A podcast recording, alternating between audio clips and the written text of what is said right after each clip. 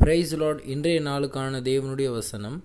நீங்கள் புத்திரராய் இருக்கிறபடியினால் அப்பா பிதாவே என்று கூப்பிடத்தக்கதாக தேவன் தமது குமாரனுடைய ஆவியை உங்கள் இருதயங்களில் அனுப்பினார்.